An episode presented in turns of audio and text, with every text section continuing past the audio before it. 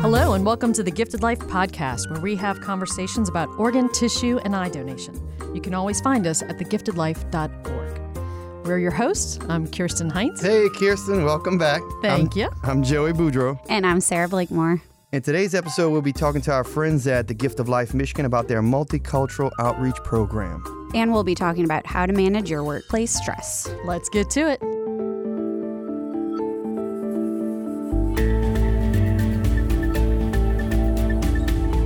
In this episode, we're excited to have a colleague of ours from the Gift of Life Michigan.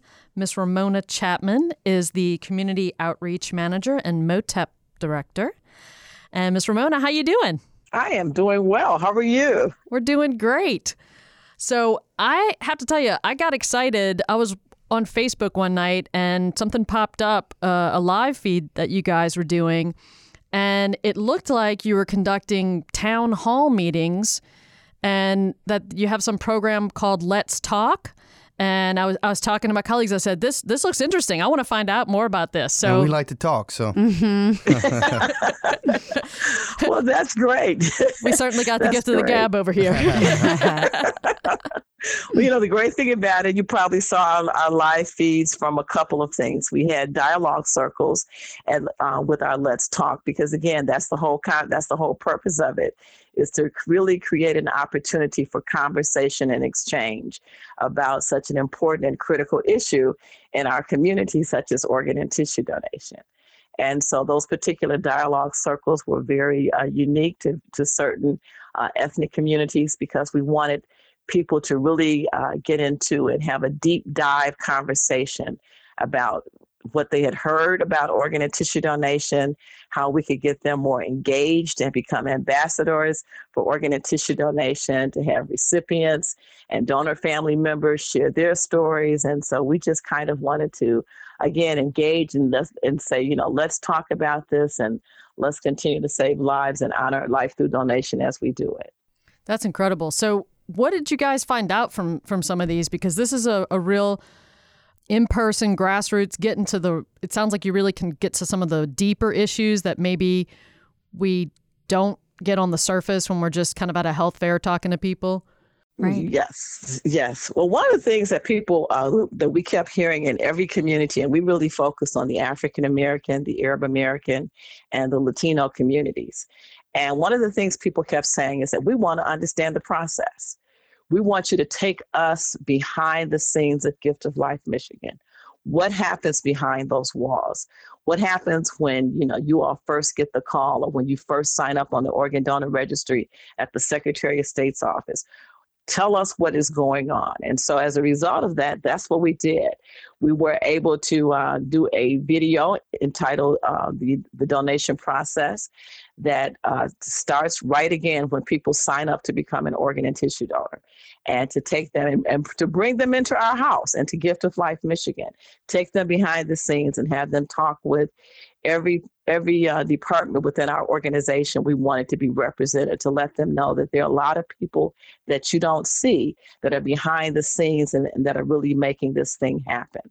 So that was one of the things that people really wanted to, to say is you know show us the process um, once again they want you know again let's demystify it what happens the process that's great and then they wanted to say you know we want to hear things in um, in our own languages. We Hmm. want people that talk that are talking to us, um, for instance, in Arabic and in Spanish. We want people that look like us to become uh, that are just sharing messages, so that once again, those questions that people might feel uncomfortable asking at a health fair.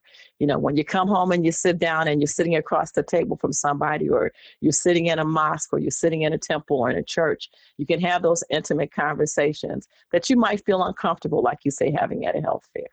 Yeah, I think that we've uh, noticed that in in our community as well. Mhm. Um, we've been uh, trying to do more outreach in the Latino community, Mhm. and um, I know Sarah, you've been working uh, to try to get better translation you were right. Yeah you know it just it sounds like what the um what the community really wants is more transparency which will lead to trust. So they want someone like you said who looks like them who speaks like them who uses their language um, so that they can trust you and that they understand what or because i think everybody thinks organ donation is a good thing but i think a lot of people don't know what goes into it. And so i think that's amazing that y'all are doing that. It sounds like you're meeting the community where they're asking you to meet them and I think that's so important. And and you know, and and for instance, like after we you know did our first year of the campaign, and we're going into the second year of the campaign now, we did like a a breakfast because we wanted to also report back out out to people that came to our launch exactly what we were doing and what we had done um, last year because we wanted them to understand we heard what you said we have responded to the requests that you've made and now we need you to help us that, that this is a, a way for all of us to get together and to make an impact that we as an organ procurement organization uh, yes we are here to honor life through donation. We serve as the stewards but we need you to help us steward those particular gifts because you're the best messengers out there in the community and, and talking to people. And even we started even doing two, you know more tours within our organization so people could once again come in and find out what really happens uh, in these walls. And so what happens is people are just amazed mm-hmm. of the uh, love and the care and the reverence that goes into organ and tissue donation. And so, you know, they, they become our best spokespersons, what is what we really want. And we wanted people to to hit people at all different types of levels. And so part of the Let's Talk, you know, not only did we have a launch where we had you know, physicians and um, influencers within the city. But we also wanted to make it, you know, very um, interactive for people on social media. So we did a My Donor story uh, on social media where we asked people, you know, just do a one minute video and, and post it on your social media page and have your friends to like it and have those persons to share it. Let's just have this message just continue to become um, you know, just to, to, to just reach out and have a ripple effect.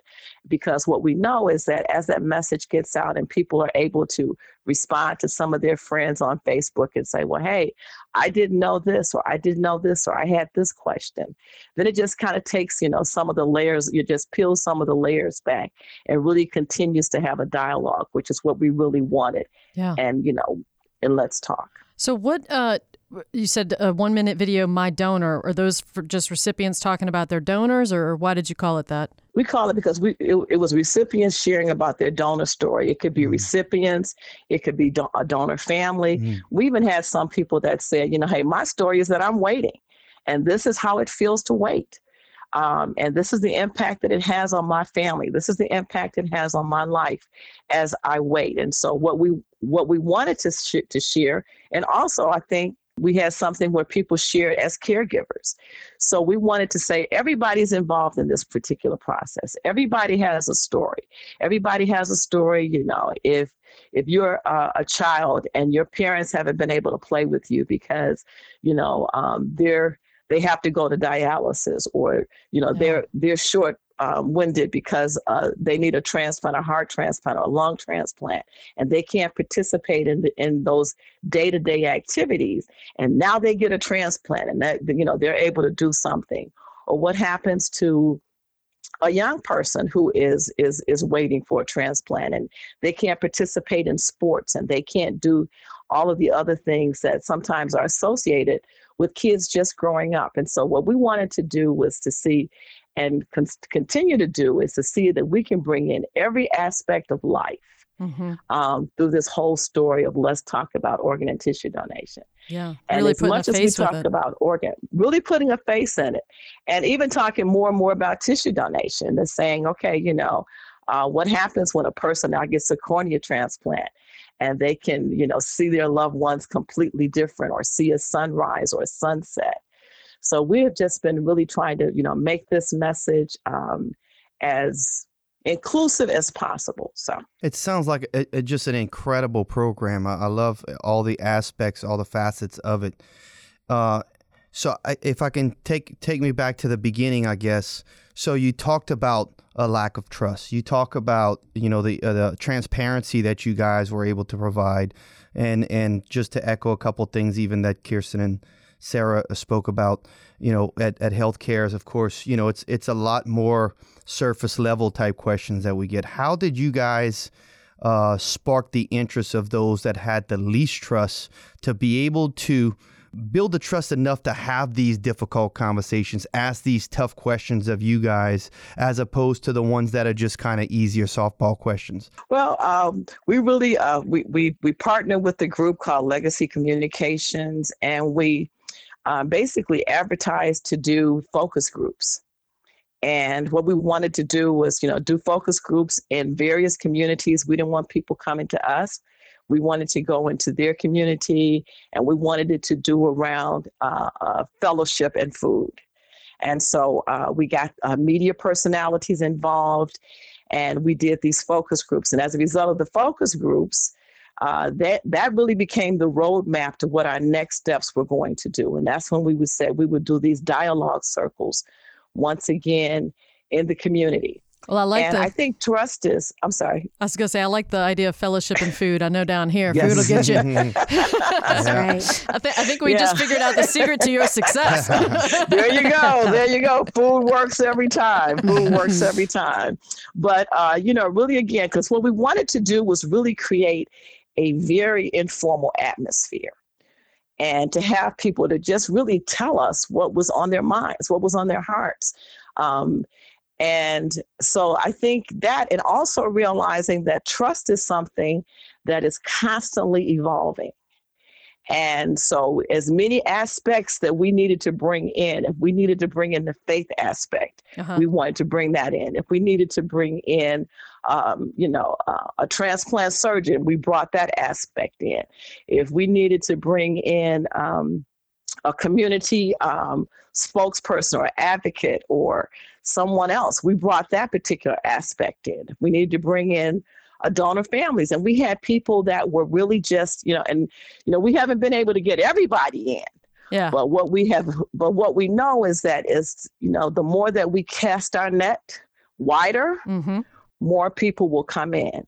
And, That's you know, uh, really saying that, you know, you know, we, we talked about something called influencers. And, you know, not only are these people that are high profile people, you know, so, um, sometimes the greatest influencer is going to be somebody's grandmother. Because whatever she says yep. or grandfather, yep. whatever they say, yep. that is going to be it. And so, really, just trying to say that we want to have as many touch points as possible. Mm-hmm. Um, and even having, you know, again, having our CEO talk about the the um, the whole gift of life michigan team and family and how we are here to like work in concert with each other to make sure that uh, we honor life through donation. That's that's our core purpose here. Yeah. And to see how we're living that out uh, daily. And so I think it's just an ongoing process because for every sometimes for every layer you pull back, uh-huh. you discover there are three others that you, know, you didn't know about. That's actually what my next question was going to be. In doing these focus groups, you know, in the donation community, we seem to have the same myths that come up over and over again. Did you get any new insights, or did the priority of you know some of the myths and misconceptions change uh, from your time? You know, because you've been you've been in the donation community quite a while. I've been in here for a while. I think the um, the only one that I think that kept rising to the to the top was the process. Huh. That people just were sometimes did not understand the process. And sometimes, because of the different myths and misinformation that gets out here, you know, and every once in a while, while you're in the midst of a campaign, an urban myth will pop up and you'll have to address it. Yeah. And what we've learned is that not to back away from those opportunities.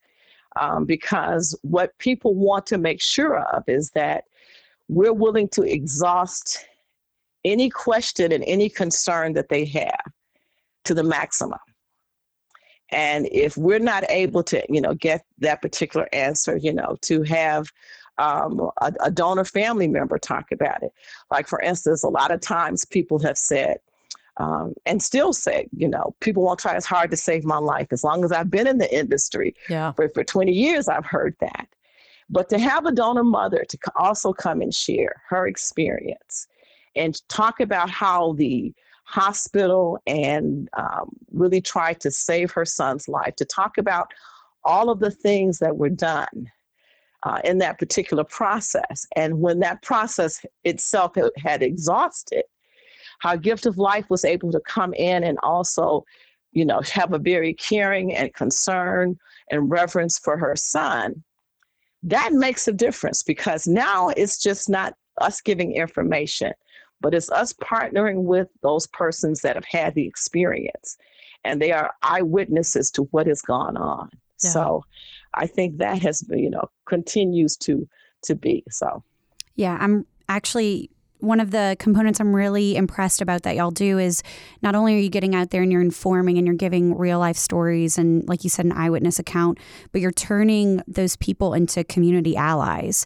Um, yes. it's it's hard, you know, in any kind of business to meet every ethnic group or every language barrier in just one company. So turning those community allies into your you know your advocates for donation and having people it, it's just trust and i'm very impressed Yes. with that and can you tell us a little bit about how you were able to do that Well, interesting one enough. Uh, one of our, uh, you know, uh, advocates I'm going to really lift up is um, Dr. Tara Defoe Griffin. She just got married over the weekend, so I have to kind of remember that new name to add.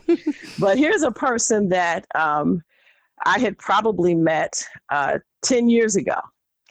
Uh, prior to her um, getting involved in this, just saying that she believed that organ and tissue donation was a great thing to do uh, encouraged her son to sign up on the organ donor registry, or I should have say, told her son to sign up on the organ donor registry. that, Uh, that when he- of influence. there you go. That sphere of influence, you know, that motherly thing, you know, you you will do this, Uh-huh. uh, but never ever, you know, dreaming in a hundred years that six years later her son would become an organ donor yeah. and how she has taken that particular uh, tragic situation and transformed it into a platform to engage um, not only talking about grief and pushing through um, and finding hope in situations, but by really becoming a strong advocate for organ and tissue donation. Um, she has single-handedly uh, done so many different things on um, in our professional education with our nurses and physicians, uh, in community engagement because uh, she participates with us every year. Uh, we, we do a, a life walk run here. She's a runner, and so therefore she uses that platform uh, to talk about it. She also uh, is involved with the city of Detroit, and so she uh, has engaged the city of Detroit to do a lot of different things. And I'm sure we would not have been able to, ha- you know, to, to uh, get done had it not been from her, for her. Yeah. Those She's involved. Um, those advocates Sorry, can be so powerful and open I mean, so doors that we can't. and they open doors because, like you said, um, but it, I, I think again, it's that constantly um, building that trust. hmm And um, like I said, it's, it's, it's a process that's constantly uh, evolving. And, you know, you know, again, at first, at first she was kind of on the outskirts of just talking about the message. Mhm. And then she became an active participant of talking about the message.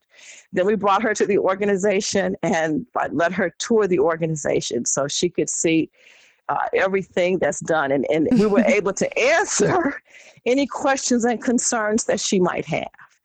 You know, and again, that's that's one of the things that we constantly do in this Let's Talk. And what we think about, even we have done something with our funeral home directors of having them to come in and and say that you know we need you as as a part of this process as well. We need you because family members trust you, Yeah. and so uh, just as you're in end of life care, so are we. Yep. And we work as a partnership um, in making sure that we take care of families the best way that we can. So That's incredible. we have tried to just engage any and everyone as a part of this um, Let's Talk campaign. Well, thank you so much for sharing all of that. Now, um, you said that there was a video that you guys did that shows the process. Can you tell uh, tell us where we can find that? Yes, you can find that at on the uh, Gift of Life Michigan website. It's www.golm.org. Um, and it's up on our website um, because once again, it's it was such a um, what we love about that particular video is that, like I said, it showcases the entire organization uh, from our CEO all the way down. Um, and I think it was just, it's just a great way for people to kind of come in and say, you know, well, exactly what is a uh, a donation coordinator or what is right. a family service coordinator? Um, what is this call center that people keep telling me about? And so uh, we're able to kind of let you kind of come in and see. See, these see, are the components, yep. right? The faces these and the, the faces. And what's, what's happening behind the scenes. Yes. Yeah. Yes. Well, Ramonia, I can't thank you enough for coming on and sharing that. Um, I'm looking forward to. I did not see that particular video, so I can't wait to check that out. And uh, okay. uh, we'd love to hear uh, how things go as you continue to spread this program. Okay. Okay. Well, we'll we'll be excited about sharing with you.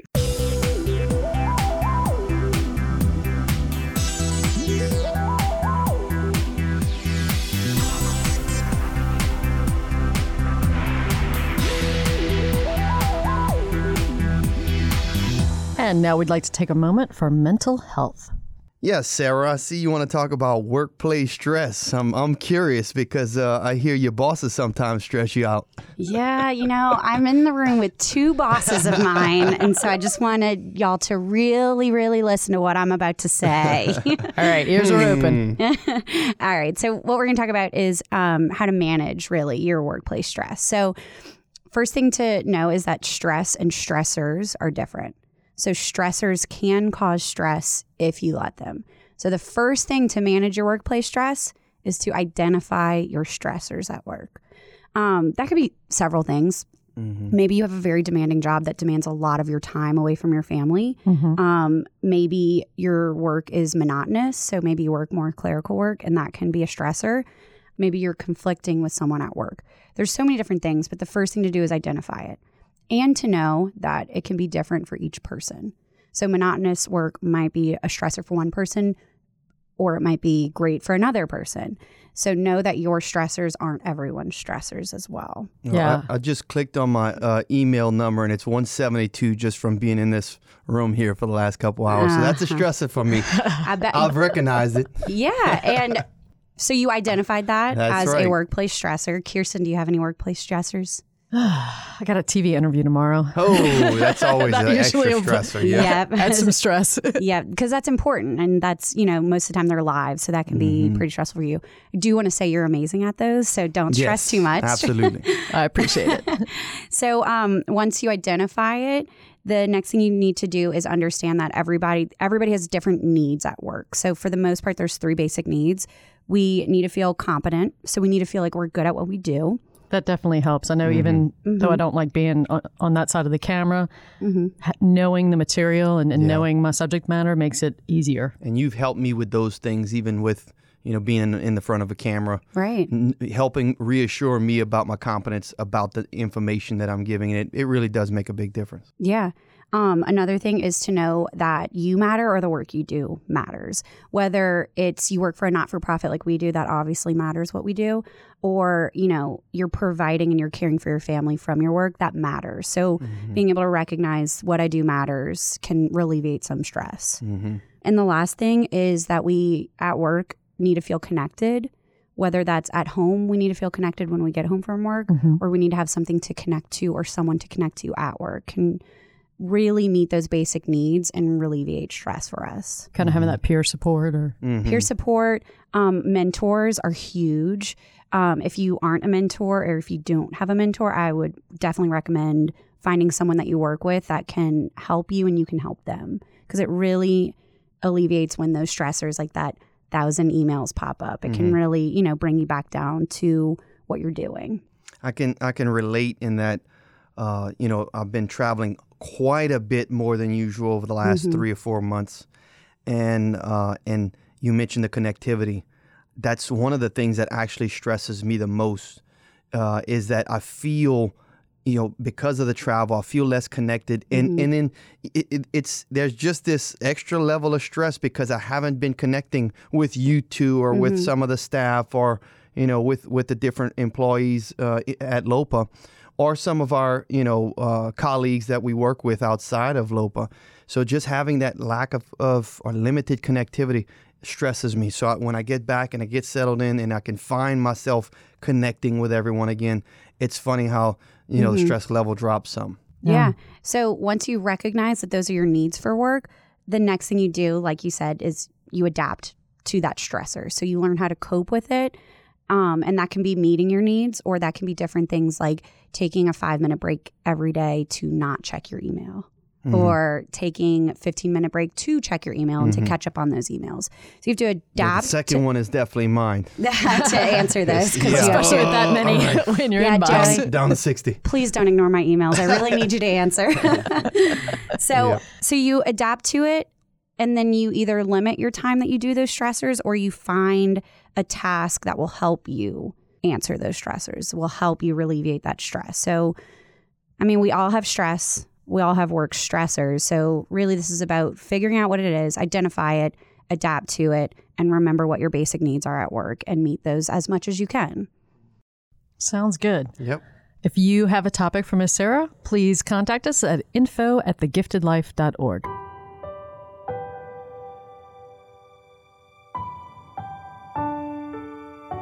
In every episode of the Gifted Life podcast, we honor a hero. Today, we honor Emilio Defoe. When Tara Defoe encouraged her then 18 year old son Emilio to sign up at the Secretary of State's office to become an organ donor and place a red heart on his driver's license, she told him it was a good thing to do and explained it was the reason his grandmother had mismatched eyes. She didn't think that six years later, when a 10 hour surgery could not alleviate the bleeding in Emilio's brain after he had had a heart aneurysm, someone would come talk to her about donation.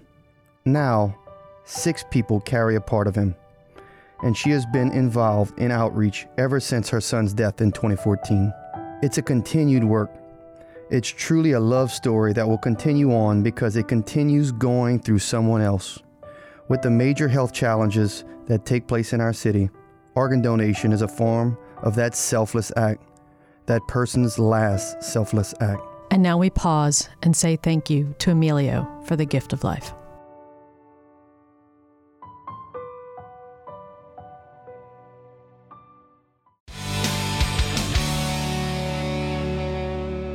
All right, Joey, we got a question for you.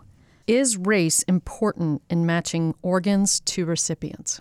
Well, Kirsten, it's a complicated answer uh, because it is a yes and a no, but I'll explain real quickly on what I mean. It kind of depends on the organ type. With heart, lungs, liver, you don't have uh, such a specificity to match up uh, as you do a kidney.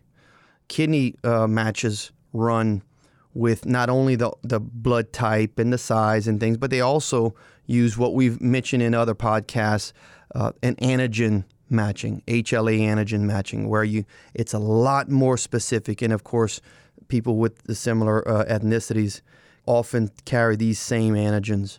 So in those situations, yes, uh, there there will be a little closer match. Oftentimes, it's not always the case, but I'm just going in, in probabilities here. Yeah. Oftentimes, there will be a little closer match. Whereas it's not as important in the, uh, like I said, in the in the liver, lungs, heart, you know, Yeah. all the other organs, because it's really for them a lot more about blood type, size, you know, height, weight, and things like that. So, Joey, is that kind of like uh, I've heard that with bone marrow? Don't they need that HLA typing for bone marrow? Right. We worked with Biomatch uh, earlier, and uh, and yes, they they do the same type of specific antigen HLA typing, so so that you'll see again a little more uh, uh, similarities in, in ethnicities with the certain HLA types. And they're using that. That's when they talk about the perfect match. They're trying to get all those antigens to match up. Right. And As so much as possible. Sometimes it is a better match when it's people from the same ethnicity. Right. And and of course, when that happens and, and there is a better match, in general, you'll see uh, oftentimes less, at least a little bit less of the immunosuppressants on the back end for the recipients. Gotcha. All right, great question. Um, if you have a question for us, go ahead and email us at info at thegiftedlife.org. And you can also give us a call at 504 648 3477.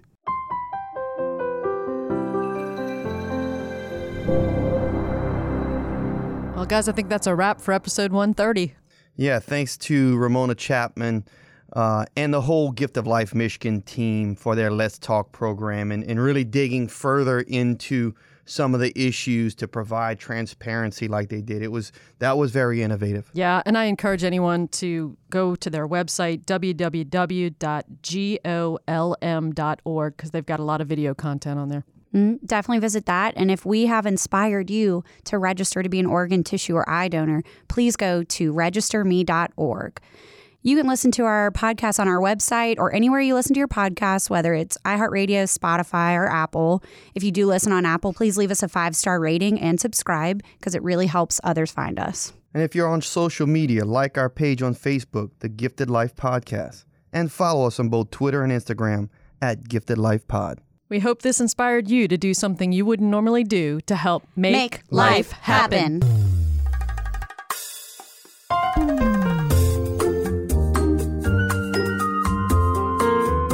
This is a production of LOPA, or the Louisiana Organ Procurement Agency. The Gifted Life is hosted by Lori Steele, Joey Boudreau, and Sarah Blakemore. Our executive producer is Kirsten Hines. Producer is Shalon Caraway. Intern is Rebecca Ranum. And we are recorded, engineered, and mixed in our Covington, Louisiana studio by Troy Perez.